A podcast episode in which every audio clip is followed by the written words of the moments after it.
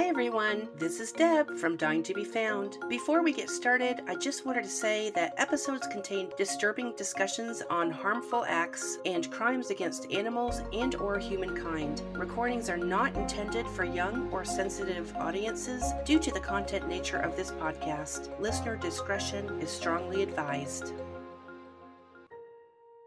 Hi, everyone. I'm Deb. And I'm Shelby and this is episode number 55 of Dying to Be Found. If you are a new listener, thanks so much for tuning in. And if you're a loyal listener, as always, thank you so much for hanging in with us. Regardless of when you started listening, we really appreciate you being here. Where I like to say DB2F is a family thing. So, yep, I have Shelby here today. She is my daughter, and we're going to take on a special case that is open to interpretation. We don't always talk about those high profile cases, but we do always talk about true crime. So I hope you are liking this new format that we have out this season. If you have something you want to hear, take a look at our show notes for more information on how to contact us and consider buying us a coffee to help support the show because Shelby, you and I just had this conversation. We do love our coffee. We sure do. And it would be wonderful if I had my coffee for today.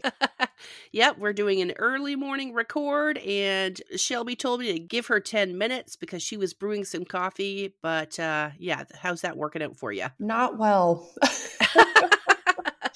we took a quick trip to the to the beach and um, the coffee maker's not working so i shall have coffee soon good for you i've oh I'm using, I don't know if you even noticed this, what cup I'm using this morning. Do you remember this one? Oh, yes, I got that from the Christian bookstore. Yeah, Shelby got me this amazing cup. I love that cup. Yeah, I love it too. It's my favorite cup. And it's not just because you gave it to me, it's literally my favorite cup because it holds two Keurig cups. It's the only oh, one in the oh, house wow. that does that. So, Really? Yeah. All right. I was thinking about you when I put this storyline together, Shelves, because you work in finance and I think you have the mind of an investor. Anytime we have conversations on the stock market, you really, really know your stuff. So sometimes you give me advice on what I should be investing in. So I wanted to ask your thoughts on cryptocurrency. I honestly wish that I got into that a little early in the game uh, at this moment in time, it's not something that I would personally invest in. That's totally just me. But I, you know, had a Bitcoin, for example. I mean, I don't even know what they're up to at this time. I, I I'm not a huge fan, but I'm not gonna push it off if that makes sense. Like right now is just I, not the time for me that I I would like to invest in it. Why not? well, I do have the grayscale Bitcoin Trust. So it's like a very minuscule version of Bitcoin. Mm-hmm and it's it's not doing so hot right now. okay.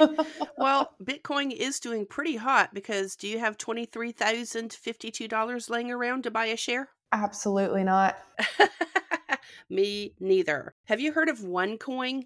No, I have not. Okay, well, that's what we're talking about today. And we're going to be talking about a story of a fugitive that authorities at this very moment, Shelby, are dying to find. Ooh. Mm-hmm. Hmm, this is a story of Ruja Plemenova Ignatova, a well established law student who attended Oxford University on her way to success. However, she chose to initiate one of the largest Ponzi schemes involving cryptocurrency ever documented in the United States. Does Ignatova have a criminal mind? Yes, but not in the sense of what you're used to when listening to true crime podcasts like ours. And back in 2014, Shelby, Ignatova was accused of laundering 104 million US dollars. Your eyeballs are getting big. Yeah, wow.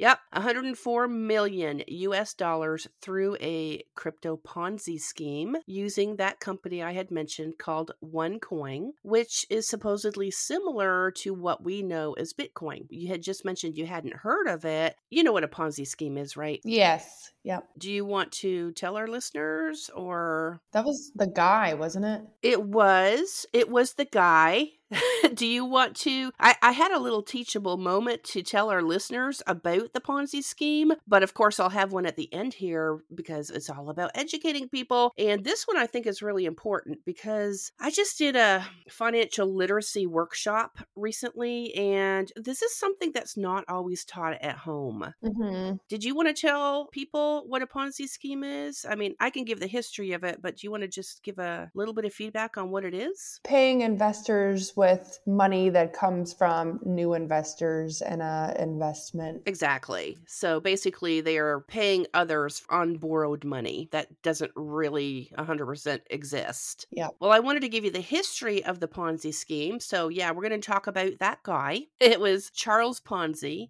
Charles Ponzi is given credit for creating a major scheme back in 1920. And this scheme was so large that Charles Dickens even wrote two novels about it. I did not know that. That's cool. Wow. No, I didn't know that either. Charles Ponzi targeted the United States Postal Service, or USPS. And during that era, the USPS allowed people like you and me to pre purchase postage coupons and send it to whomever we wanted to in the mail. Let's say I'm going to pre purchase some postage coupons for you, Shelby. I'm going to mail those to you, and when you receive them, you're going to take them to the post office and exchange these coupons for postage stamps. Sounds reasonable, right? Yes. All right. Well, old Ponzi got a little greedy and began promising a 50% return on these coupon investments to people like you and me, or he really said that you could make a 100% return in 90 days. Wow. I know, right? I mean, that sounds amazing. Of course, people are thinking cha-ching.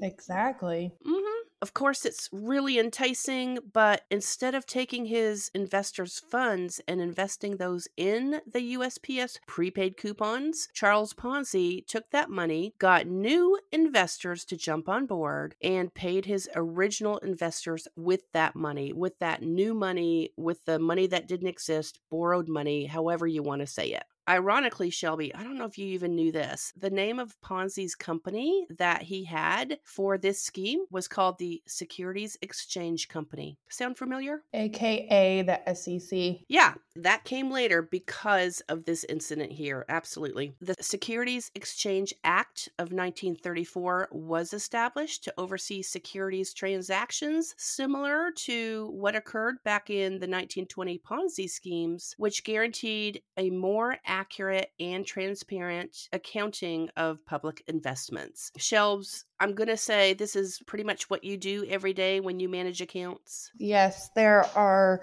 some advisors that we do help uh, in regards to compliance for the SEC. Now, some of our advisors are not. It's it's interesting because I just learned this maybe a year or two ago, where some of our advisors are not large enough to actually have to register with the SEC directly so they're just registering by the state. But yes in regards to you know those compliance laws we do help a lot of our advisors with certain things that do pertain to you know making sure the advisor is doing everything that they're supposed to and they're they're really starting to crack down just on simple things like rolling over accounts and whatnot.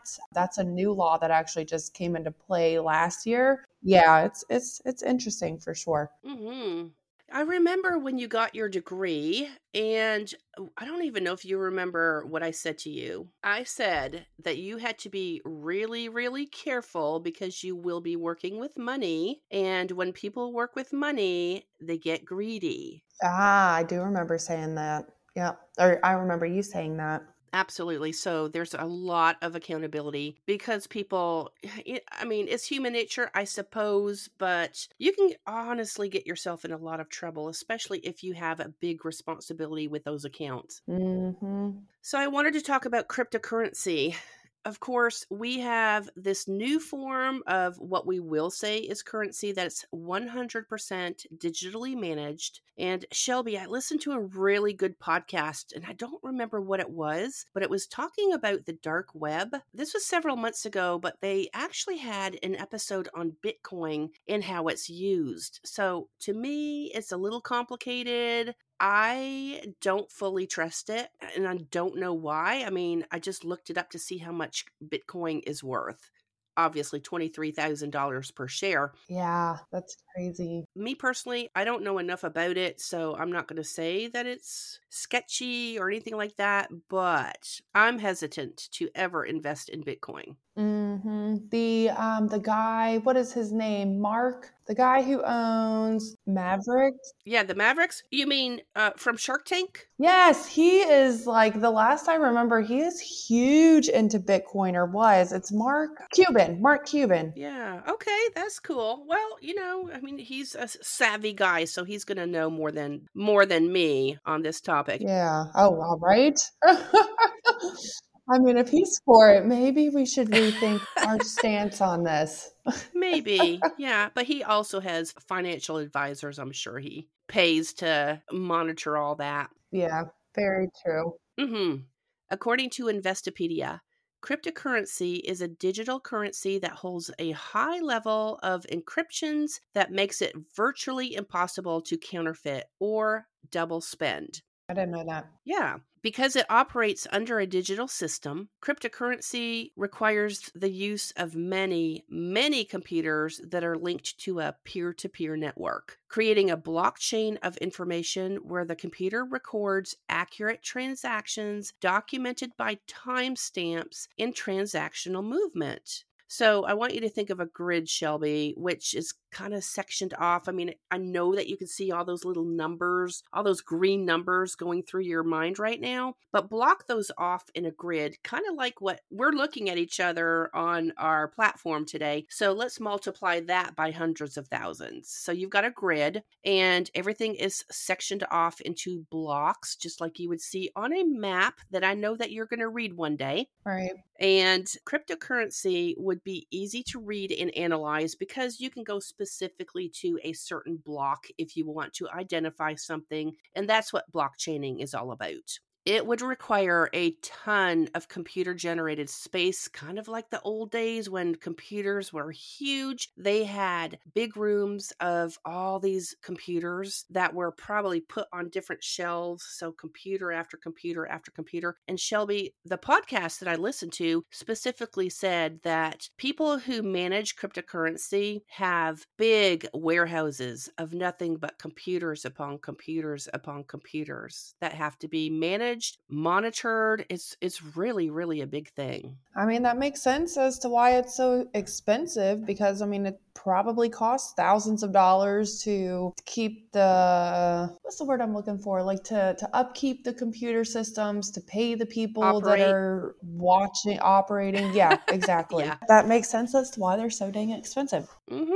Absolutely. Well, we're going to go into the crypto queen here, who is named Ruja Ignatova. She was born on May 30th, 1980. That's a great day, isn't it? It is. That's uh, your birthday. It is my birthday. She was born to an engineer and a teacher in Rus, Bulgaria, and moved to Germany when she was 10 years old. Growing up, Ignatova always dreamed of being rich and was always reading books on how to make money. Not a bad thing. I mean, what was that book I gave you? It was Rich Dad, Poor Dad? Yes. Yep. I was just thinking of that book too. Yeah, always good to kind of get ahead because nobody wants to struggle financially for their entire life. Absolutely. No, definitely not. Ignatova studied European law at Oxford University and was fluent in four languages, including Russian, German, English, and Bulgarian. She is considered someone with high intelligence and was so good at public speaking that she often attended conferences to speak to investors. In 2014, at one of these conferences, she began convincing conference goers to invest in her company called OneCoin. This would be in competition with Bitcoin. Mm-hmm. Back in 2014, Ignatova and her business partner, Carl Sebastian Greenwood, founded the company called OneCoin. But the difference between that and Bitcoin, Shelby, is that OneCoin was never mined through those computers like Bitcoin is, and there's no public information given to investors on how this cryptocurrency would be managed. So she talked the talk. She had really good words, very convincing, but didn't have any portfolios to back it up. Wow, that would be a red flag immediately. hmm Ignatova and her partner simply told investors that OneCoin would kill Bitcoin, and this is why you should invest. She professed herself in 2014 to be crypto queen and promised investors a large return with little to no risk. Now, Ignatova and her partner convinced around 1 million investors from 175 countries to spend all of their time and energy looking for people like you and me to invest. Wow. So, like a pyramid scheme, right? Right. Mm-hmm. By 2016, Ignatova and Greenwood would go on to create what we know is that Ponzi scheme targeting Bitcoin. Besides this Ponzi scheme, Ignatova marketed OneCoin heavily and convinced investors unfamiliar with cryptocurrency to buy into OneCoin. She would be targeting people like you and me, Shelbs, because we don't really know much about it. Right. Wow then she would have them sell investment packages to their friends and family. Basically, she targeted investors unfamiliar with Bitcoin, which is really easy to do. It's relatively still, even though it's making a ton of money on the stock market, Shelby, it's still a new concept. And there's just not enough information or relevance right now in the financial world. You can correct me if I'm wrong, but do you manage CryptoCoin through your accounts? Uh, Bitcoin? Yeah. Do you manage Bitcoin or cryptocurrency? I do not. Um, the platforms that I work with do not allow for the buying and selling of cryptocurrency. So I'd be interested to come across an advisor that that might. Hmm. All right. So obviously we have a lot going on here.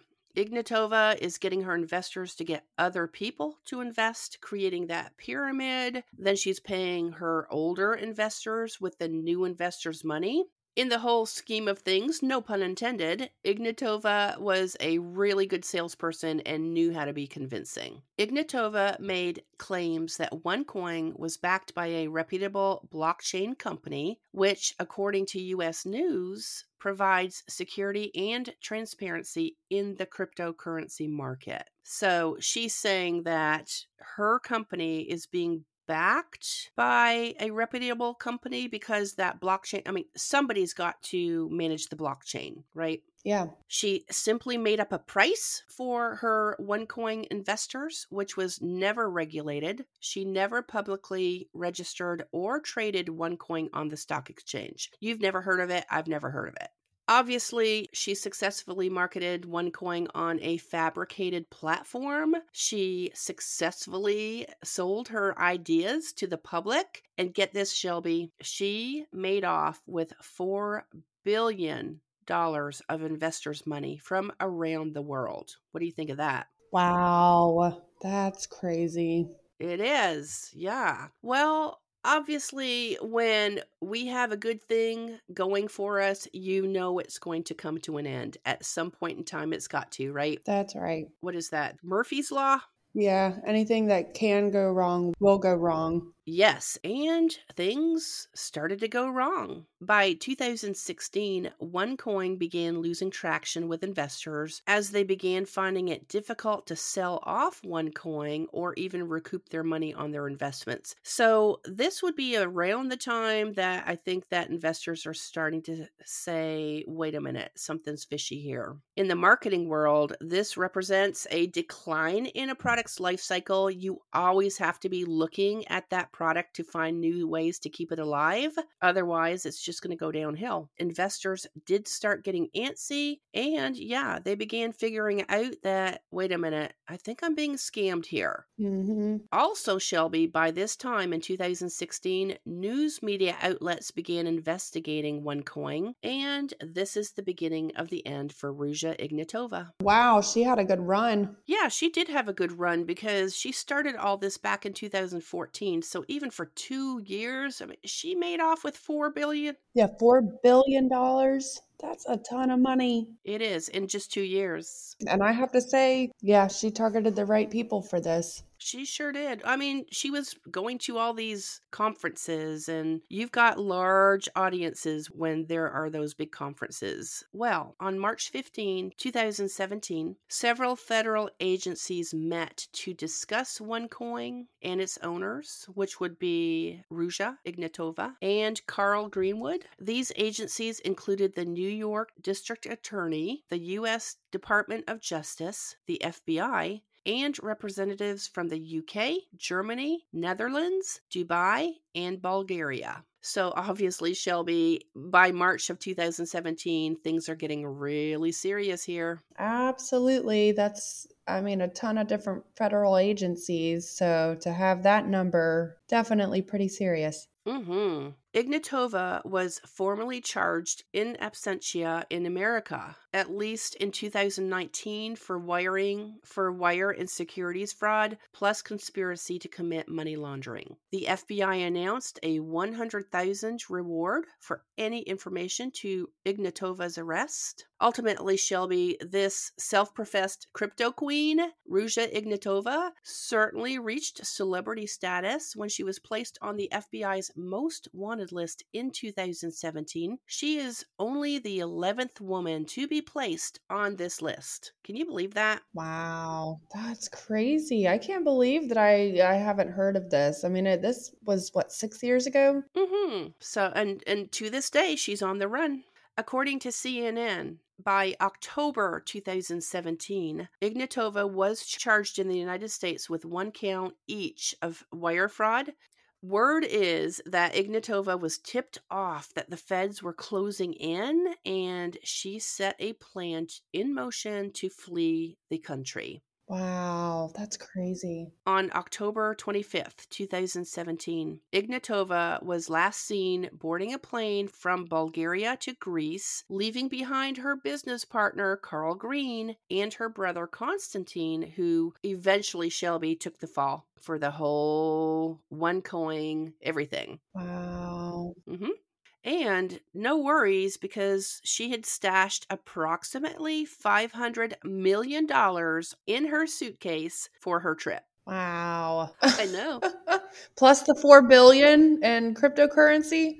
No, I'm thinking that she had to leave that behind, but she was able to carry $500 million in cash with her. Shelby, there are timestamps and just all sorts of thumbprints on cryptocurrency. There's no way she would be able to make any transactions in her name and not get caught. Huh. Well, that just seems like a waste of a few years for her then.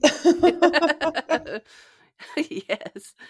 Well, in July 2018, Carl Greenwood was arrested in his home in Thailand and was extradited to the United States, where he pleaded guilty in connection to commit wire fraud and conspiracy to launder money. So he was ultimately taken down for this whole thing. But let me just mention a little bit about Ruja's brother, Constantine. When Ruja disappeared in 2017, Constantine took over OneCoin affairs. She basically said, Hey, I'm leaving. You take care of things. I'll catch up with you later. In March of 2019, Constantine was arrested at the Los Angeles International Airport as he was boarding a flight to Bulgaria after a business trip to the United States. Talk about embarrassing, eh? Yeah, for sure.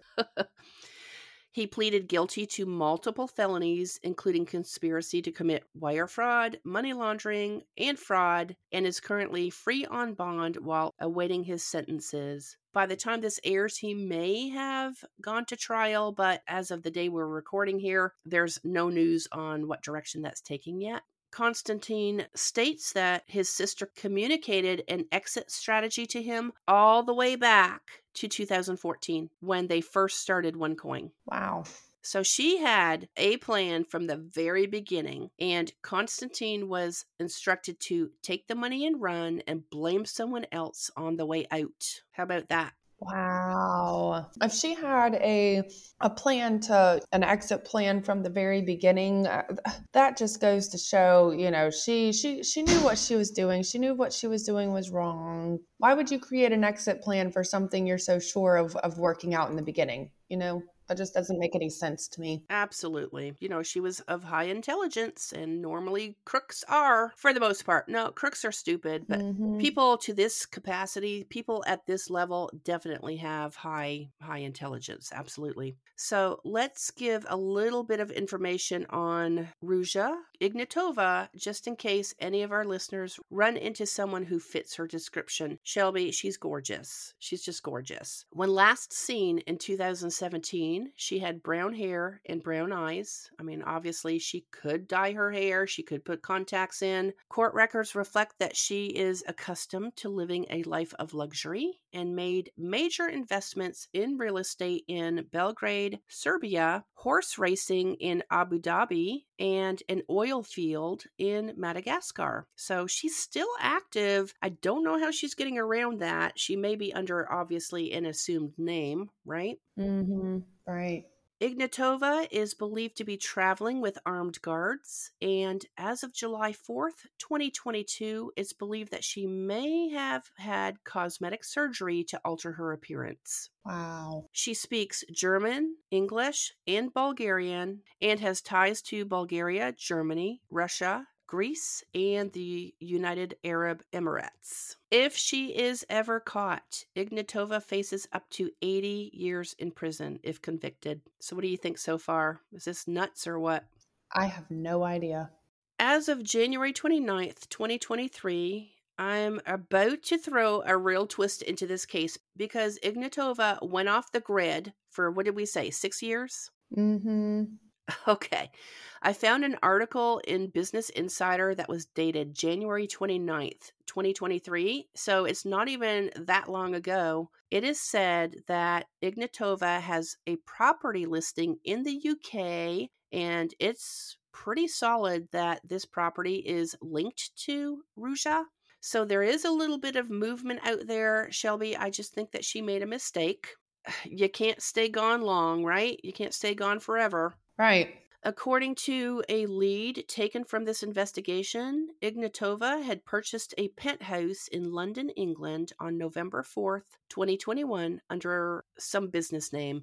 The thing about that, Shelbs, is that there are new transparency laws put into effect as of 2023, and you're nodding your head. Is this what you were talking about earlier with transparency? Um, no, a part of it, but I'm seeing a huge change with these different financial platforms where my company used to be able to be the the name on the account that our advisors are registering with us Mm-hmm. are registering us for, but that is no longer allowed. They need a singular person. They typically need our social security number. Like it, it's crazy.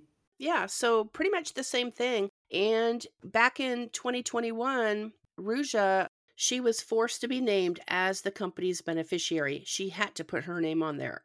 I guess my question here is, Shelbs, if she has been in hiding for six years and put her real name down, why would she not have gone under an assumed name? Surely she had contacts to make that fake identity. You know what direction I'm going here? I do. It just makes no sense that she would have put her real name.